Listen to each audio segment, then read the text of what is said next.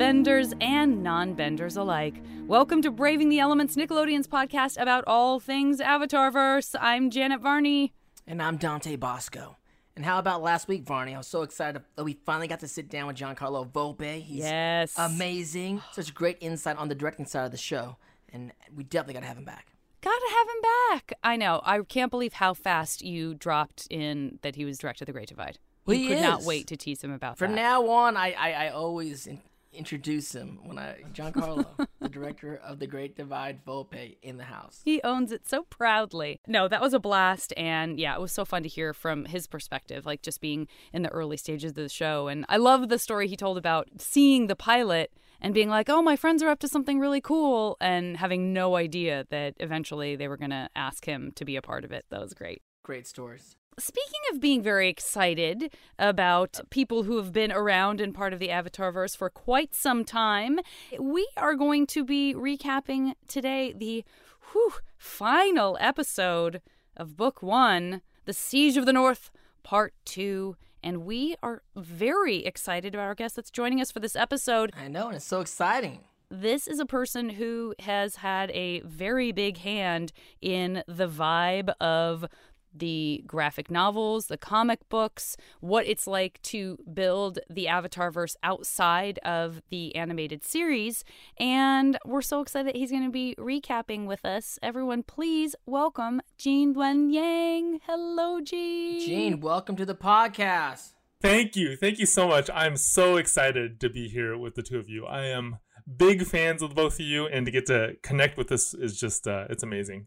It was so cool to find out that we had comic books. I think I'd met you, Gene, originally at uh, Comic Con San Diego or, or, Yeah, or that's right. thereabouts. When I first heard of the comic books, when I first read from the comic books, and you actually sent me uh, the Promise and I think the Search, and I was so blown away. Like, oh my, I didn't had no idea there's gonna be comic books in the series, and I love that it extended the story of the original gang and what they did. And so, thank you so much for coming on the show. It's really exciting. That was actually one of my professional highlights was being on a panel with you and you actually read the dialogue that I wrote in some of the, the word balloons in my comic. Yes, it was very cool, man. I thank you. That was my first time seeing the comic books. Yeah, it's been fun. When I got the call to do those comics, there was no way I could have said no. You know, I was such a huge fan of the show. Well, how did that happen? How did that come to be? So when Avatar started airing, I was a high school computer science teacher in Oakland, California, and my students during lab time, when my students were supposed to be working on their projects, they would be talking about the show, Avatar: The Last Airbender,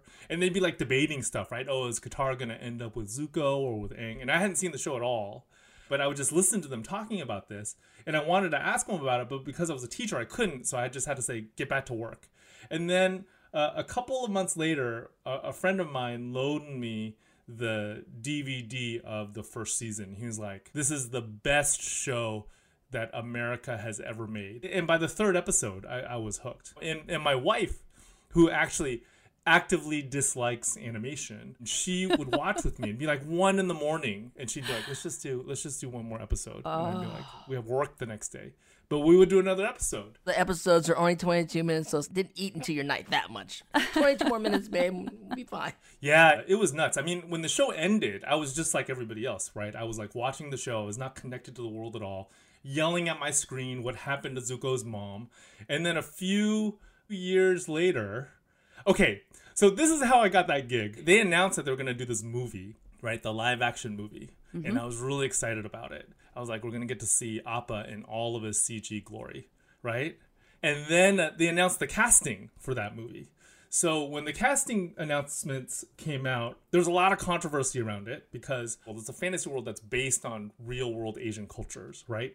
And they gave all of the heroic roles to white actors. And I, I was mad. I was mad about it. So I actually did this comic about why I was mad, and I put it up on the web.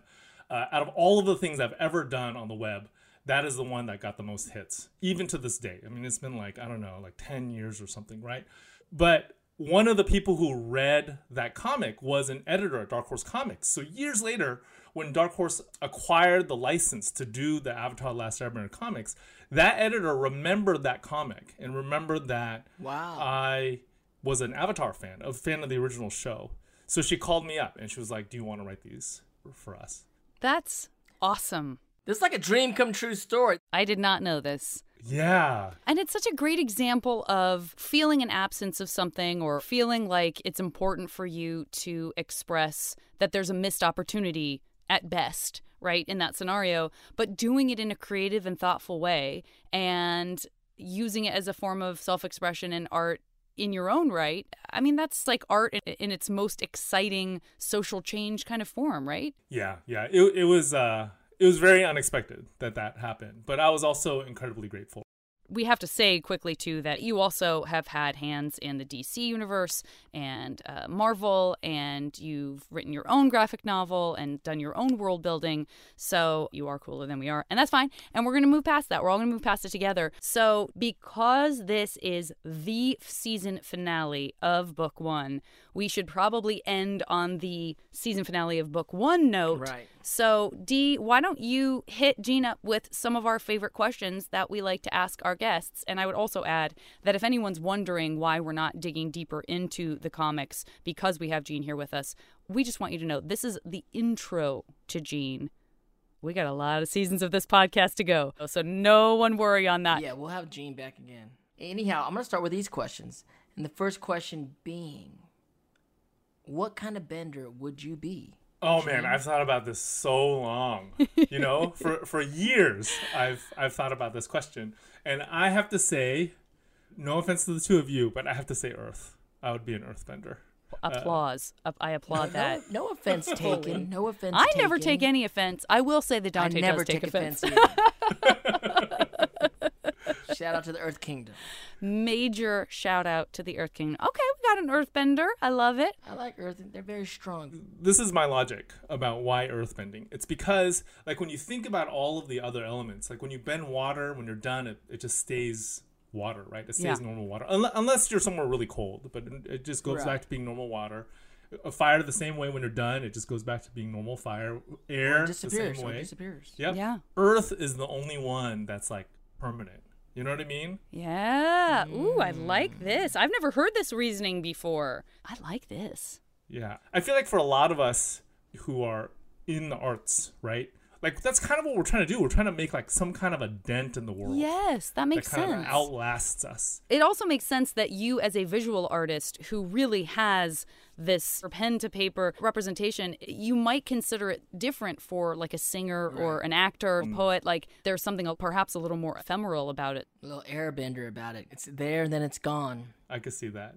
I love that. I love that point of view behind it too. Also, another question we have. You touched on it earlier, but are there any particular ships that you ship Oh within the man. Avatar world? oh man, you're trying to get me in trouble. We came in with the big questions. We're getting everybody in trouble. This is a finale. Did you all talk about this? Yeah, we've all talked about it. Listen, Zutara over here talks about it nearly every other episode, if not every episode. I so. am the captain of the Zutara ship. I have T-shirts, hats. I have everything. I walk around the street with a f- Zutara flag. I have a whole army of Zutarians that just roll with me, and we just get all the Kataangs mad everywhere we go. I have to say, I was when I was watching that show, I was on Team Zutara as well. What? I saw you in a video, Dante, with that Zutara T-shirt. And I just like to rile up the fan base a little, a little bit. I said that like right after I signed on to do those comics. I, I admitted that in an interview, and I got, got a lot of hate the now. longest emails I've ever gotten in my whole life, like including emails from my family. Right? Oh my! I'm too far down the Zutara tunnel. Like they can't even talk to me anymore. yeah, yeah, I'm in your army, Dante. There you go. I'm love it. There you army. go. I have to say, I love it. And then anything else uh, we want to ask Dee before we jump into our recap? Well, of course, it always comes down to what's your favorite hybrid animal. Oh man. Okay.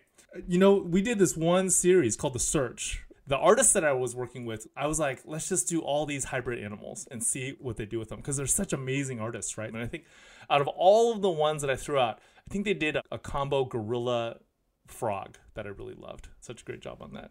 Gorilla frog. Yeah, Yeah, it's I fun when you go just in real small and real big and mash them together. Yeah. That's very cool. Well, let's do it, guys. How about we segue into our little ooh this recap of the season finale of We made it, Varney. one. Varney, we We're made it. here. Let's We're go. here. we all kind of know where we are. Listen, we are in a tight spot in the Northern Water Tribe. We have the Fire Nation beginning their attack. We have Yue and Sokka having this crush on each other that they can't really go anywhere because Yue is engaged to someone else. Iroh has kind of re entered the army because he's the inside man, while Zuko is finding his way into the Northern Water Tribe himself. We have a spirit portal where Aang is going to try to get help from the spirits of the ocean and the moon. And while he is there, we see that Zuko successfully takes Aang away. And it's a very, very tense cliffhanger moment that we left off with. And as we come into this episode, we are going to learn way more about the moon spirit, about the ocean spirit. We are going to find a new side of Iroh that we kind of understand has always been there, but uh, shows itself in a pretty amazing, goosebumpy kind of a way. And we're going to see a sacrifice that absolutely makes me cry, no question about it. We also have some really great performances in this episode. Shout out to Eric Todd Dellums, who plays Ko. That is a whew, that is a very cool, very creepy character. Super we'll talk creepy. more about the great Jon Polito as Chief Arnook. So so wonderful. And we've got returning, of course, Victor Brandt as Master Pakku. We have Johanna Braddy as Yue. We've got Ben Diskin in the unpopular role of Han. Does a great job being a bit of a bro. And we have two of our powerhouses. We have the return of James Garrett. We have Mark Hamill, who also plays a different character in this episode that we'll talk about when we get there. It was written by Aaron Ehasz and it was directed by the great Dave Filoni. And it's such a great episode, and I'm looking forward to certain things, and I'm just not looking forward to other things that happen. Let's go. Ending book one with the Siege of the North, part two. We basically pick up right where we left off. So the siege has resumed. Katara is miserable, and she feels responsible for Zuko taking Aang. Sokka reassures her and says that they just have to find them. Yue, Sokka, and Katara take off on Appa, and they leave Momo behind to wait by the fish pond just in case Aang returns. Now we see Zuko carrying Aang over his shoulder through the blizzard. Aang's arrow is glowing, and we join Aang in the spirit world. And then all of a sudden, he has no idea what's happening to him. He's in this whole new world, and he's sitting in sort of a swamp kind of area. He follows the sound of a chanting, and then he comes to find a, a, a monkey guy, like a monkey ape like figure in robes meditating. And Aang asks, Hello? I'm sorry to disturb you. I just really need to find the moon and the ocean spirits. Go away. You're still here. Yes, I need. Oh, mm, perhaps that thing will help you. Chase it. it's very Alice in Wonderland at this moment to me. When I'm watching it, it was like, Yeah. what is going on, Aang? Where are you at? Yeah. And then in his reflection in the water, he sees Avatar Roku. And meanwhile, in our world, Zuko and Aang nearly collapse into breaking ice. Zuko running through the ice, very cool shot. And Zuko finds a cave for shelter from this very wild blizzard where he ties Aang's hands up. And then we cut back to the spirit world in Roku coming out of the water. And then he starts talking to Aang and he tells Aang, The ocean and the moon are ancient spirits. They crossed over from the spirit world to the mortal world very near the beginning. There is only one spirit I know of who is old enough to remember. The spirit's name is Ko, but he is very dangerous. They call him the Face Stealer. When you speak with him, you must be very careful to show no emotion at all, not the slightest expression, or he will steal your face. What a scary idea. Yeah. First of all, I'll quickly say that turned out to be a very fast payoff with the second role that Mark Hamill plays because he appears very soon in this episode. But he's also the baboon spirit. So just I think it's interesting because everybody does additional voices. You know that's very common. We've all, we've seen that before in many many episodes. But I, there's just something interesting about the baboon spirit who isn't interested in Aang's journey being also the same voice actor. Just again, total meta perspective, but like the fact that that's also Fire Lord mm-hmm. Ozai is, I think, I don't know. There's just something kind of interesting and cool Very about that. meta. Hmm. And very funny. I mean, that, that baboon spirit's very hilarious. Definitely want to see more of him. Yeah. Yeah, I agree. I was kind of expecting him to show up again. In a Yeah, you later wonder- season, but he yeah at least he hasn't yet, right? He hasn't shown up in the show yet. yeah. Who is this guy? And he's kind of powerful. He looks really cool. He doesn't make it in the comic books, Gene. He's not in the comic books anywhere. Not yet. around? Not yet. Yep. Maybe Faith Erin Hicks, who's the uh, writer of the current one, so we'll put him in at some Maybe point. Maybe she'll insert it in. I'm sure everything we say on this podcast will manifest itself. So this is definitely in the in the cards now. And also this idea of the face dealer, right? Is that does anybody know offhand if the concept of face stealing is an older myth? Is it part of other mythologies because for those of us who watch Game of Thrones, obviously that's uh, a motif that recurs in later seasons of Game of Thrones. We see yeah. this face stealer. So I was The wondering guy, if that yeah. had kind of a common origin that is more ancient than that.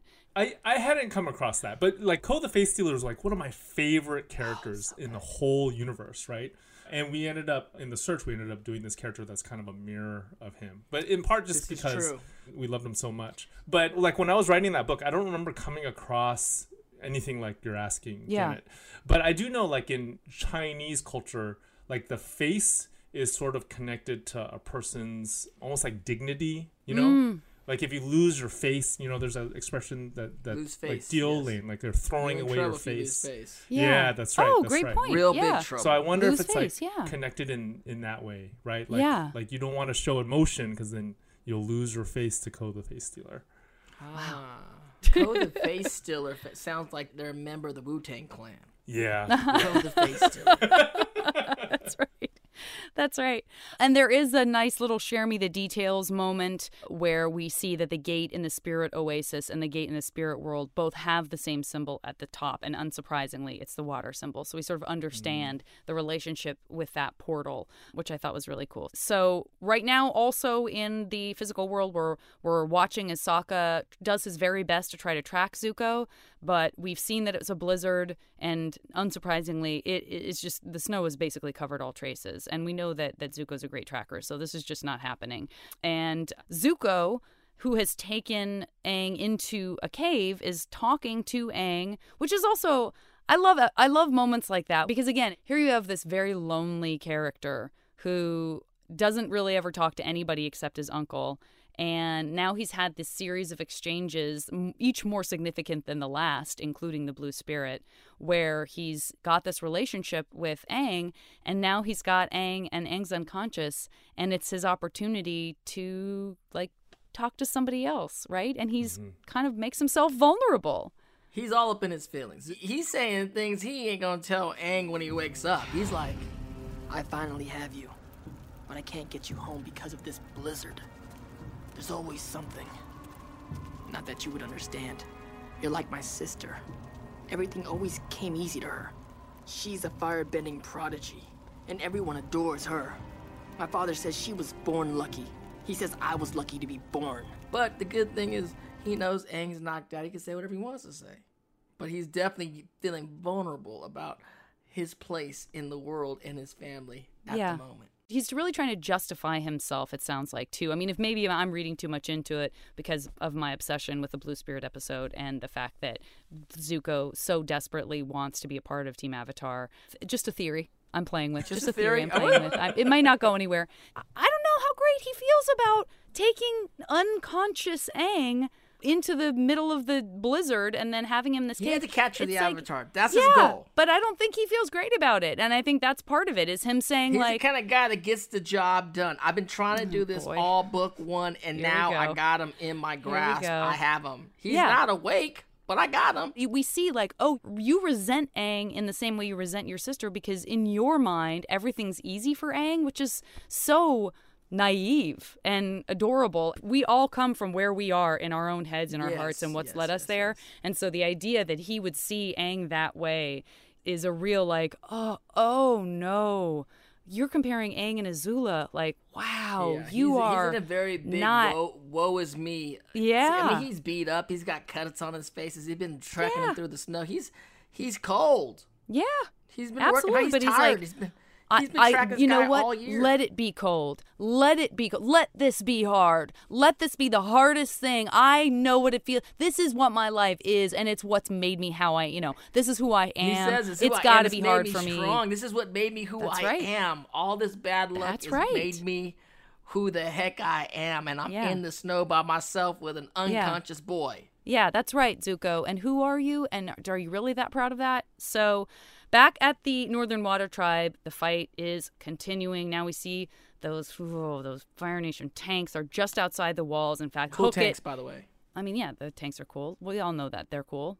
but also, how dare you? And so they've pulled out this huge chunk of the ice wall. I mean, they are making a huge dent, figuratively and literally. And yet, at the same time, Iroh is still warning Zhao, you know, the Water Tribe is going to become what he characterizes as undefeatable, in the next moonrise. And Zhao, he's just, he's just unflappable. I intend to remove the moon as a factor. Remove the moon. How? What? What? So creepy. Ugh. And before we can find out what he means, Han jumps out in the most like dramatic, egotistical, could have maybe got the jump on Zhao, but instead had to announce his presence and throw off his helmet and like shake his beautiful hair and be like, let this, let it be known. He's still in the old mm. out of date armor. It's Looking not, old. it's not old great. School.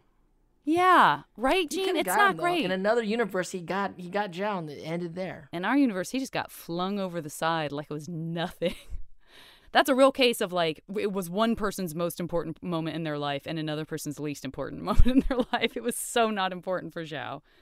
Let's just give him a little props. He got there. He got in there. He did. He was at the one yard line. He had his moment. Wasn't a great moment, but he got the moment. So Zhao just goes on. He's telling Iroh that, you know, he got the opportunity to learn the secret of the moon spirit's mortal form. We hear the story about this underground library. Gosh, that sounds cool. I hope we get more of that in the future for Shadow Report. And also, of course, he feels like it's his destiny to kill these spirits in their mortal forms. Certainly, he feels like he can make that happen with the moon. And Iroh does not love this idea. He absolutely warned Zhao the spirits are not to be trifled with. And Zhao sort of acknowledges Iroh's respect or fear. Like, oh, yeah, yeah, I get that you're real into the spirit world or whatever. Just so contemptuous and dismissive. And But can I say, Varney, I didn't know that General Zhao, young Zhao, was such a good student. I didn't realize that. I mean, they cut to him studying in that, that library. I was like, I didn't know Zhao was such a if there's an opportunity for him to get the upper hand on someone, right, Gene? Yeah, absolutely. He's studying for all the wrong reasons. Yeah. He wants to get an A in evil. That's why he's studying. I hate him. And that's not even how you spell evil. Someone has to tell That's him. right. Oh, Zhao. So then we go back to the spirit world, and then we go back to one of your favorite characters, right? Yeah. So in the spirit world, Aang is approaching this really creepy cave, and it seems like it's not quite as creepy as it first seems because there's this monkey on the side that seems so cute, but the monkey isn't facing Aang, and when he turns around, he has no face. And that is like the first real indication we get of what what Ko the Face Stealer's power is, right? So he goes into this cave where Ko the Face Stealer is supposed to live and and that's the very first time we saw him. I don't know what it was like when you guys saw him, but when I saw him, I was like, "This is a Y seven show! I can't believe it!" Oh, no, no, no. Y7 went out the window. Y7 is a dot in the distance. He is so scary. Oh, it's super scary. That's like Twilight Zone. Yeah, he's like a scorpionish thing, and he has like this mouth-looking thing that's also kind of looks like an eye, and that and like Even the monkey without a face was Yeah, scary. dude. Like as soon as All the monkey it. turned around, had no face. Yeah. It reminded me That's of just Twilight get- Zone. it's when just they- getting started. That's like the- a- they, they took the girl's mouth out. I was like, oh my goodness, Yeah. he's stealing faces for real. The monkey without a face is like the amuse bouche for this Why are you gonna steal the terrifying meal face, to Ko? come of Ko. Ko, what you gonna do with the monkey's face? We find out later on, actually. Yeah, we do find out later on. And then he switches between the faces, but I, I gotta say, like some of them look like masks, and then there are animals, and there are also human faces, and the human faces look the creepiest to me. I think maybe it's just like the human face on the Right. Yeah. on Did weird, he like, steal one of the Avatar's faces though? Because he is talking to him in the midst of it. Like one of your people came to give, and Yeah. he's talking in that Avatar's face. Did one of the Avatars lose his face? He's hinting at it. He certainly says he stole a loved one's face, one of the avatars loves. Aang is trying to show no emotion, right? Which is like when I was watching it, it felt weird because I was showing a lot of emotion. I was doing the same thing. I was trying to show no emotion. Every time Aang showed no emotion, I was like, and me too. Yeah, but was hard. it's hard. No, I could not do it. I could not. I know I was just like Ugh, wincing the whole time. And then the fact that this happened with this avatar seven or eight hundred years ago, then it just all of a sudden you flash through the idea of him stealing faces through hundreds and hundreds Yeah, of years. Like, yeah. oh, he has so many faces. Unless he's like, mm, just one a year. I allow myself one a year. I'm on a face diet. Yeah, I don't think he was on a face diet. He had a he cycled through a whole bunch of faces. He says he hasn't stolen a kid's face in a while. yeah, he did say that. What are you doing with all those faces, Ko? What are you doing with those faces? gosh. I want to know. There was a moment where it looks like I swear there was a blue mask that There was a blue kind of reminded me of the blue very- spearman. I'm not saying it was exactly the same, but like I did see it. Right. It was in the same family, right? They could have been Yeah. cousins. I saw a baboon and I thought for a second, was that that monkey's face that we saw earlier? Is that the Yeah, one we I think you're right. Was that the dude? I got your, I, s- I found your face, little guy. It's right on Ko's head right now. It's a fresh get, so we wanted to show it off. It's like when you get a new shirt and you can't stop wearing it. He's probably trotting out that poor monkey's face. Look what I got. Baboon face. Bet you don't got one of those. We're like, nah, Ko, I don't got one of those. That's cool. Is that limited edition? Yes. Harsh. And and then we also get the sense that there's some history, right, between the Avatar and and Ko. Ko says that the Avatar in a previous incarnation actually tried to kill him. So Aang is learning this, realizing that this monster has like this death grudge against him because of uh, a past life of his. And while he's doing this, he like does the very Avatar thing. He doesn't show any emotion, but he does take this deep breath. And this breath is so deep that it actually reverberates in the real world, and his actual body takes a breath while he's in that cave with Zuko. Yeah.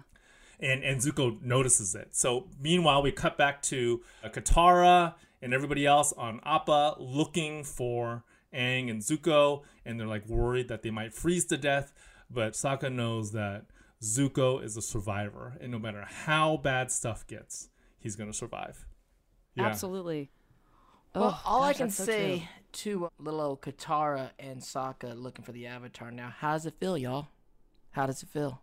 that you guys are out here in the cold looking for the Avatar and y'all worried and stuff and thinking about all these thoughts and whatnot. How how does it feel? Because that's how I've been doing. That's what I've been doing all season. Great long. job. And now I got him.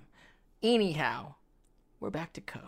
And Ko tells Aang that the ocean and moon spirits' name are Tui and La. Push and pull.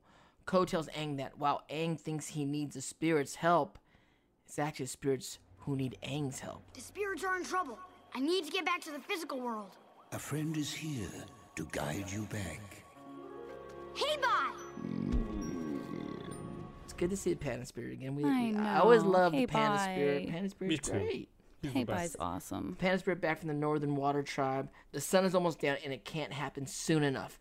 The Fire Nation has gained a ton of ground. They are just full on taking over the city now. As the Water Tribe's power increase, and they're doing an impressive amount of damage to the Fire Nation, it's really amazing to see as their power grows. As exactly what Yeah. Uncle Iroh is saying, as the moon rises, they can be undefeatable. But Zhao still isn't worried. We'll be following this map to a very special location. And when we get there, we're going fishing. I hate Zhao. It's so dark. You know now when he says go fishing at that moment, you're like, oh, oh no. Is Zhao a sociopath? Is that He's what we're gotta saying? be right. He's gotta just be. so- Why is Jason Isaacs so good at doing this character too? He's so good. He's Yeah, so yeah. good. He's so good. I do love that moment where Heibai scares the baboon spirit because the Oh, baboon yeah. spirit's like meh, meh, meh. and Heibai turns into angry Heibai for just a moment and you're He, like did. he is yeah. scary too. Uh, so Heibai takes Aang to the portal where he entered the spirit world, sends him back with this really cool blow of blue air, but Aang comes back and there's no body. He can't be seen by Momo. We see him in his kind of glowing, ethereal state. And this is a really interesting moment. And, and Gene, I would love your thoughts on this as an insider. But the fact that he doesn't know where his body is, but suddenly he just shoots through the sky, like in this almost like a comet, and crosses the sky to head back into his own body. I mean, we've not seen that before, right? I've not seen that was a surprise. I thought it was gonna be harder to get back to his body. And Katara sees it. What's that all about? You know, I, I think some of it is that the rules of the spirit world are just much more nebulous at this mm. point. It's more like a metaphorical thing that that takes on like a physical form. I, I think about how they do the the spirit world in this episode all the time, like when I was writing those books, because we had spirit world scenes. Yeah. And if you make it too logical, it doesn't feel like the spirit world anymore, right? It's more like he really wants his body, and then that want manifests itself in him becoming like a like a comet. It would happen quick. I, he got back to his body quicker than I thought. Yeah, yeah. And then, you know, when Aang comes to, there's this great, this great young man sassy moment where he's like, Welcome back. Good to be back. It's not looking super great for Aang, but of course, our heroes, including Appa, MVP, show up, and Katara has her second chance to kind of freeze Zuko into that pillar of ice that she did. We did see a version of that, right? Before he takes Aang. She did a really good, it was very impressive. It didn't work. The moon's Um, high, oh, Varney. Yeah. So she's got that second chance, and she does freeze him into it, and they're about to leave him, and Aang can't do it. And it's another What great moment. Very blue spirity, very lovely, and everyone's like, "What?" And you know, of course, Sokka has his line of like, "Great, great idea. Let's bring this guy who always tries to kill us. Let's save him, sure." But we know. And uh, they bring him along. He's unconscious. We jump over to the koi pond, and you just see this hand just plunges in violently. You could tell it just doesn't have any respect, and grabs the koi. And boom! The second he does it, the moon just goes red. So scary. We have heard about a moon turning red. It pops up in other stories and other fables and other myths and other stories. It's called the apocalypse. It's called the end of the yeah, world. it- it's never mm-hmm. good. It when is it ever good? Never good. for anyone. This connection is very real. And Yue, in this sort of exchange of like, oh, guys, what are we going to do? This is really bad. And we hear her tell her story. When I was born, I was very sick and very weak. Most babies cry when they're born. But I was born as if I were asleep. Our healers did everything they could. They told my mother and father I was going to die. My father pleaded with the spirits to save me. That night, beneath the full moon, he brought me to the oasis and placed me in the pond. My dark hair turned white. I opened my eyes and began to cry. And they knew I would live. Give that platinum blonde white hair. And I guess that's just her story, and it's not going to be important. Great, great, great, cool, cool, cool. She, luckily, she's alive. Luckily, she was made alive before this horrible thing happened to the moon spirit. I'm surprised Sock that wasn't the first question Sokka asked her. Like, hey, what's up with your white hair? How old are you? like Like it's cute and all, but like is that your It's real very hair? cute and beautiful. Let's take a quick break. This is too stressful. Uh, I want to enjoy Yue uh, for as long as we can. All right, Gene, uh, take us into this next tense part, please. Zhao at this point is feeling really, really good about himself. All of the stuff that he's been dreaming about since he was trying to get that A in evil, even though that's not how you spell evil, in that library is now coming to fruition. And he's like bragging about it until Momo attacks him. And then the whole team arrives. Aang begs Zhao not to kill the fish. And Iroh also kind of steps up and also backs up Aang. And and I think this is like further proof that Iroh is eventually gonna become a really different character from what people had imagined. It is such a great moment. And Mako just turns it on full force. We feel the power of him as an actor. Whatever you do to that spirit, I'll unleash on you tenfold. Let it go now! He just drives so much power into those words. When Iroh first shows up, you don't think of him as like this really mighty general, right? Because Right. he's like diminutive and he's kind of pudgy. And this is the moment where you see it. We're like, all right, that dude, that dude used to command armies. It is so fierce. Zhao, don't Yeah. do it. And it seems like it's working, right? Yeah, it seems like it works, and Zhao gently puts the fish back into the pond. But then at the last minute, the evil comes back, and he and he sends a blast of fire into the into the pond and and kills the fish. I hate him. And everything doesn't go red; it goes gray. Everything goes gray. Can we just have one moment of silence for RIP for the dang moon spirit? Like, It's awful. Yeah, it was awful. hey, I was like, that didn't really happen. Like again, Oh, it's this is you know Nickelodeon. Yeah, Nickelodeon. This is like after school on a Thursday, you know? And Yeah. it's like a lot of cartoons will like hint at doing something really evil, but we all know they're not going to do it. yeah, And then that's all of right. a sudden, not only did they they do it in such a horrible way, just like I'm not gonna do it. Then he just turns back and hits him with the firebolt, and then you're like, yeah. oh, he did it. oh, It's he killed. Oh, that fish is dead. He It's- killed the fish. We're in gray world. Even as a writer, you know the the moment is awful, but the writing is brilliant. It's oh, amazing. So great. It's so good. What a ride. a common thing is you have like the the weather or the environment kind of reflect what's happening in the characters right? Like if if your character's feeling sad you'll have it rain. But they're doing it in a way where that reflection actually makes sense. You know what i mean? Like you kill this this fish that's actually tied to the actual moon. They built all that up. And now when the weather changes or when the environment changes there's an actual story reason for it reflecting everybody's mood And it's such a different kind of cold, right? I mean, we're used, yeah, we're like, right. we've been in a freaking blizzard with the Northern Water Tribe. We've been living in the Water Tribe for three episodes. It, that's cold. we all admit that's that's, right. cold. And then the moon goes gray and it just feels cold. red seemed creepy this is so much worse than red It's right so much worse. Iroh's not loving it. Iroh's not loving it, and then Yue says, There's no hope now. It's over. "But there is hope." No, it's not over. Aang responds, and he responds in this kind of scary way. He gets into the Avatar state. It's amazing. So the the fish and Aang together, they become like this embodiment of the ocean spirit. They become this giant monster made of water with like a fish head. And the music at this point just goes crazy. It's absolutely amazing. It's like back in the day, you know, movies are one level and TV is like at a lower level. But this Right, was sort right. of like this was part of the great merging, where that's no longer the case. Right. And I feel like this moment it would have been like a movie moment, right? But in a TV show. Dead on. Dead on. Right. In So like true. a Y7 TV show. Which is I know. Stunning. I know. Yeah, it's so Yeah, stunning. It was really beautiful and striking. And again, Yeah. the music. Shout out to Jeremy and Ben, the amazing, amazing sound work. They did such a great job. And so this big monster goes out, and then the two nations have these really different reactions to it, right? Like the Water Nation starts bowing to it and worshiping it, and then the Fire Nation freaks out, and it just we goes out. crazy. We out. Yeah, big goes water crazy fish, on the Fire big Koizilla. we we're gone. We're out of here. Yeah, and it is That's- actually that's what everybody called it, right? They called it they called the spirit of the ocean Koizilla in a very loving way. Fire Nation was like, we don't want none of this action. We don't want none of this.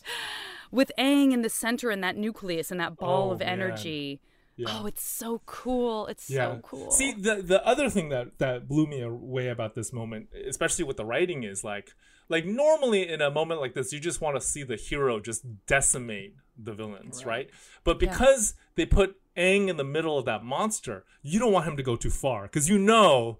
Like if he oh. goes too far, that goes against who he is, right? He just refused to kill Zuko, Yeah. and now it really feels kind of dangerous. Like if he starts killing Fire Nation soldiers, this is Yeah. gonna be like It got close though. He's he's doing Yeah. some damage. Yeah, he was doing some- destroying some- ships. He's Yeah. destroying ships. Yeah. And then he sends the Fire Nation into retreat and he kind of deposits Aang in like on like this little bridge and the water just kind of disappears. But not completely. Not yeah. completely. First you're like, "Oh, I guess that was Koizilla. Like, I guess it got the job done. I guess that's that for now. For now, I mean the the moon's still dead. The moonfish is still. And Weasley old Zhao, right, D? Right. He's just like, Speaking Mm, of the sneaky Zhao, Weasley as Uncle Iroh was kicking butt of all the other Fire Nation soldiers around him, Zhao, sneaky, butt got away. But hold up. Who goes to chase him? Zuko. Yeah. Zuko goes to attack Zhao. They fight. There's a really great fight going on. You're alive? You tried to have me killed! Yes, I did. You're the Blue Spirit, an enemy of the Fire Nation. Which I, you know, I get it, Zhao, but still, that's a little intense. And then back at the pond, Koi is dead. But Iroh points out that Yue has some of the moon's life in her. And everything is gray except Yue's beautiful blue eyes. And she is somber, and she knows that she has something that she has to do. And nothing Sokka can say to her will stop her. I won't let you. Your father told me to protect you. I have to do this. She touches the fish, and the life goes out of her and into the fish. And all this happens really, really fast.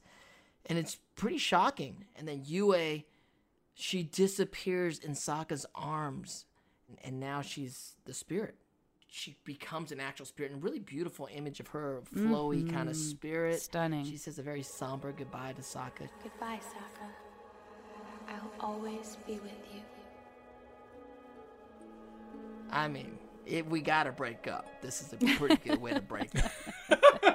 but guess what? He kisses a beautiful spirit. And then the moon returns. The blue sea monster notices that the moon is back, and then we see Aang collapse. We realize how much that must have taken out of him. The water delivers him back to the city. So epic. It's like all these epic things going on. Yeah.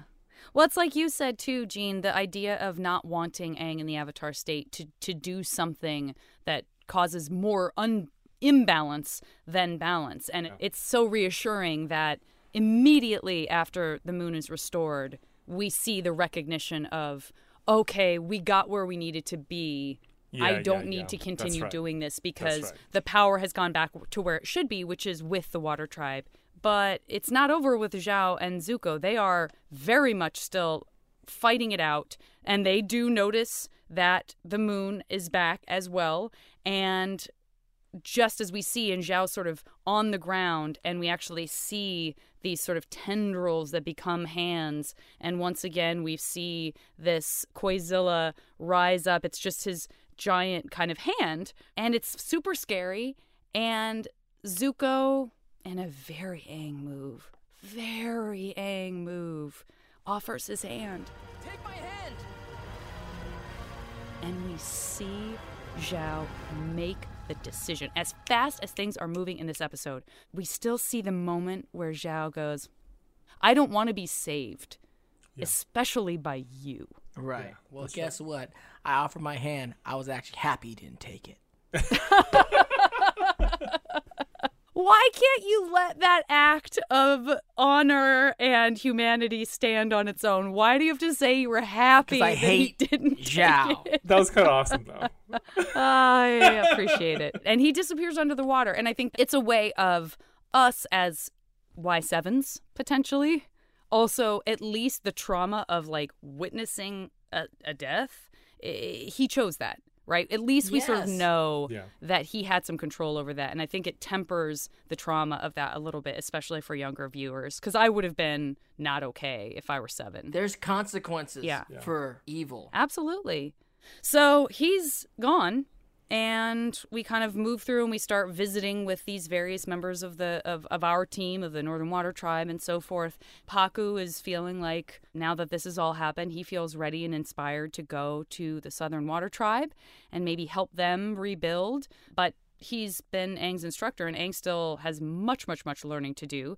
And Pakku very confidently says that, you know, he's going to have to call Katara master, which is a wonderful full circle, She's right? From. Pakku saying women can't even do this Yeah. to acknowledging that she is a master herself and that she will be able to teach the Avatar how to waterbend. Not bad. Thank you, Master Pakku, for seeing the light. Chief Arnook is, of course, heartbroken about losing Yue, but he also says we never would have had her to begin with had it not been for the moon. So He knew the deal. He knew the he knows. He totally recognizes, and of course, he's so proud. So he gets to have that that wonderful, wonderful pride. I knew this day would come. You must be proud. So proud. And sad. Beautiful moment.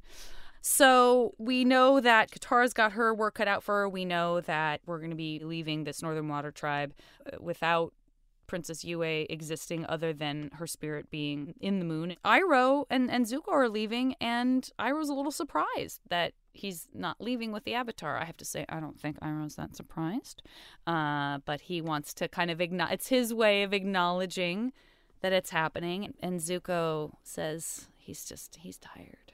I'm tired. He mm. is tired. He's cut mm. up. He's literally just laying on the deck of the ship, exhausted. Like I'm mm-hmm. good on the Avatar situation. And by the way, it's not even a ship, it's like a little raft. Right, it's Raft. this kind of small, almost like a little pontoon that they built. Uncle, what happened to our It's ship? very humble. Where are we It's doing? Very humble.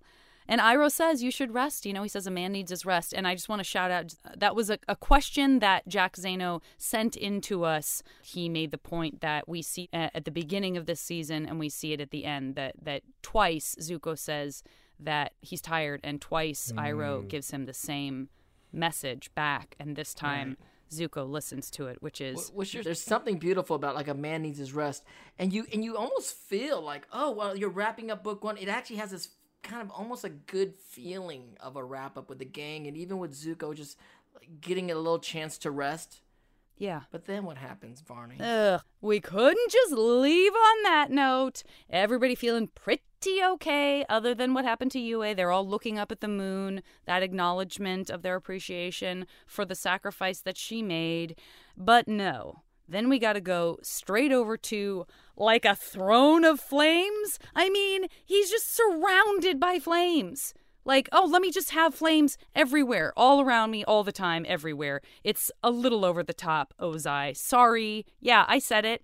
And he's talking about what a traitor his own son is, and that he has a task for the other young person who is there, who is kneeling before him.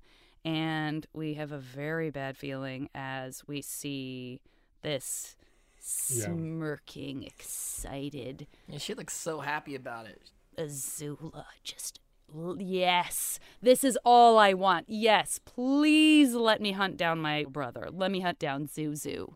And I just talked about her how saying she was a protege and every she's the luckiest one and everyone loves her and she's like mm-hmm. the best fireman and then and then you see her smirking like I'm gonna kill my brother. What a psychopath! Yeah, which by the way, again, mega foreshadow report, but I'm not sure his characterization of how she's seen by everyone in her community is that she's I know, but that's what you feel like when you're like being woe is me when you're feeling this way. It's what he sees. He has a warped perspective.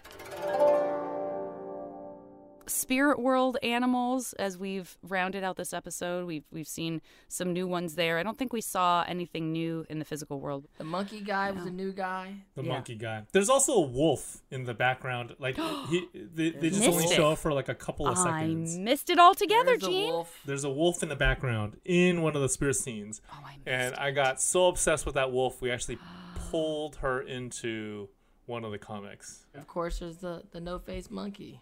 And the no face monkey. Poor Everybody's No-Face. favorite no face monkey. I mean, I'm already in the spirit world and now I don't got a face. Yeah. Like, what's sucks, going on? Man. It's that's rough. Hey, any, it's the that spirit world. Yeah, Anything's that's rough, possible. Maybe he'll That's get his right. little face back. Who knows? Can I get my face back? Maybe get his face back. Maybe Ko will get tired of it. Most valuable bending and most valuable non-bending moments in this episode. The season finale. Whoa. Ooh. Most valuable bending. Man. Gene, you go first. Maybe Koizilla, right? Yeah, that's some serious water bending. So regular bender bending, I, I think it would have to be Katara and Zuko, right?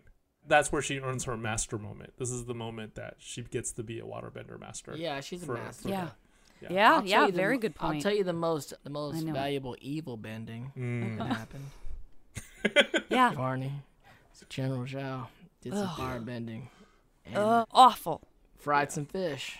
Awful. That's right. Yeah. What about most valuable non-bending moment? Because Oh yeah. I feel I have one, and there's a lot of them in this episode. What's yours? I think I think I agree with you, Varney. What What's is it? yours? Well, I was gonna say Zuko offering his hand to Mm. Zhao because showing that side of his humanity. Don't cringe like you're embarrassed of Zuko's beautiful heart inside He of his did it. broken I mean, soul. he did it, but he was so He's- happy. he- it the is guy pulled back. He was like, okay.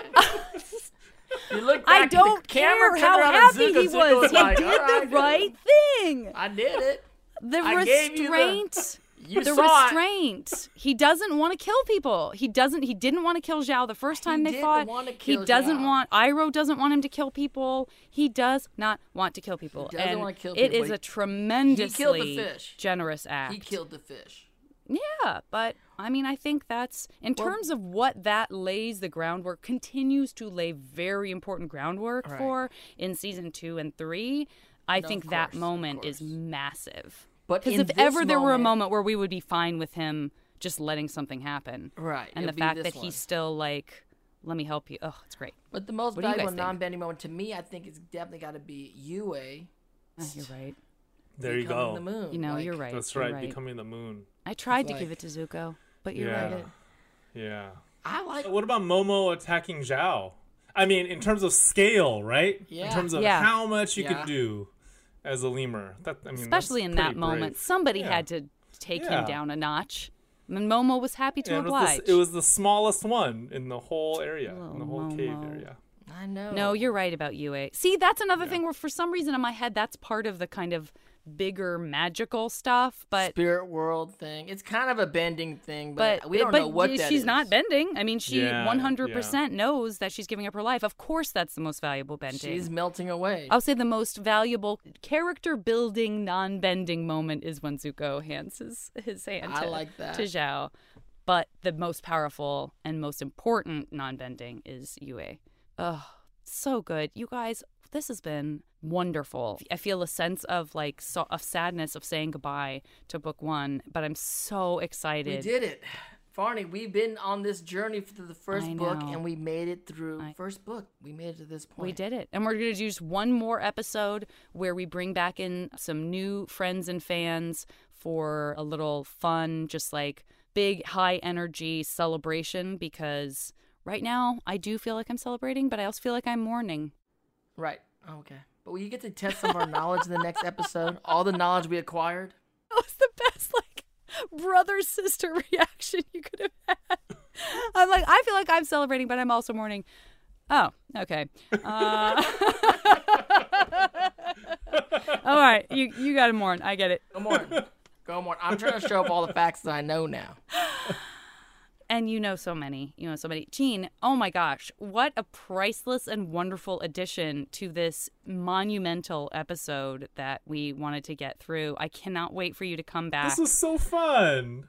I'm sure we're going to get bombarded with a lot of questions about what you wrote about in the comics. I get a lot of questions in real life all the time about the search in particular, about the promise, about all these things. We're going to have to dedicate an episode to each one of those. Like, we're going to have to, that's happening. We're going to have to come back and really I get would into love to talk to you all about Yeah, about it's the comics. happening. That'd be great. That's but all this was happening. super fun. I mean that like so Janet assigned me the the homework of of watching that episode again and I watched it with my daughter last night and I was just like this show is so good. My friend was right. This is the best show that America's ever produced. It's amazing.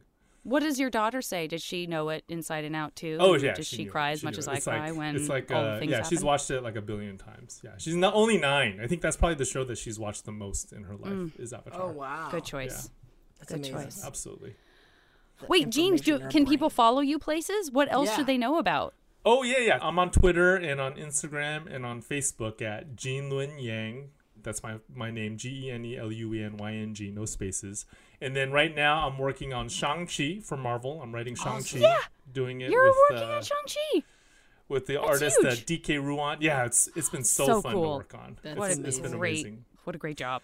That's and so then awesome. for for DC, I'm doing uh, a book called Monkey Prince, which will debut next February, and it's- it's about a magical monkey. I mean, it's not exactly the monkey that we saw in the spirit world, Yeah. but Face Makes no us feel face? better. It Yeah, does make he- us feel better got a right now, though. Throw Yeah, a monkey in there with no monkey. face, and we'll know that there's a crossover going on. A little wink, wink at the audience. And everyone who's not familiar with the Avatarverse will be like, "What's up? Someone just forgot to illustrate that monkey's face. What an oversight!" Oh, all right, everybody. Thank you so much for being with us. We will talk to you next week. Follow us on social media. I'm at Janet Varney on Twitter, at the JV Club on Instagram. You are at Dante Basco, basically everywhere. right? Everywhere. Except for on TikTok at Dante. We'll see everybody next Tuesday. And make sure to rate and review us on Spotify or Apple Podcasts. It really helps people find a podcast. So thank you, friends.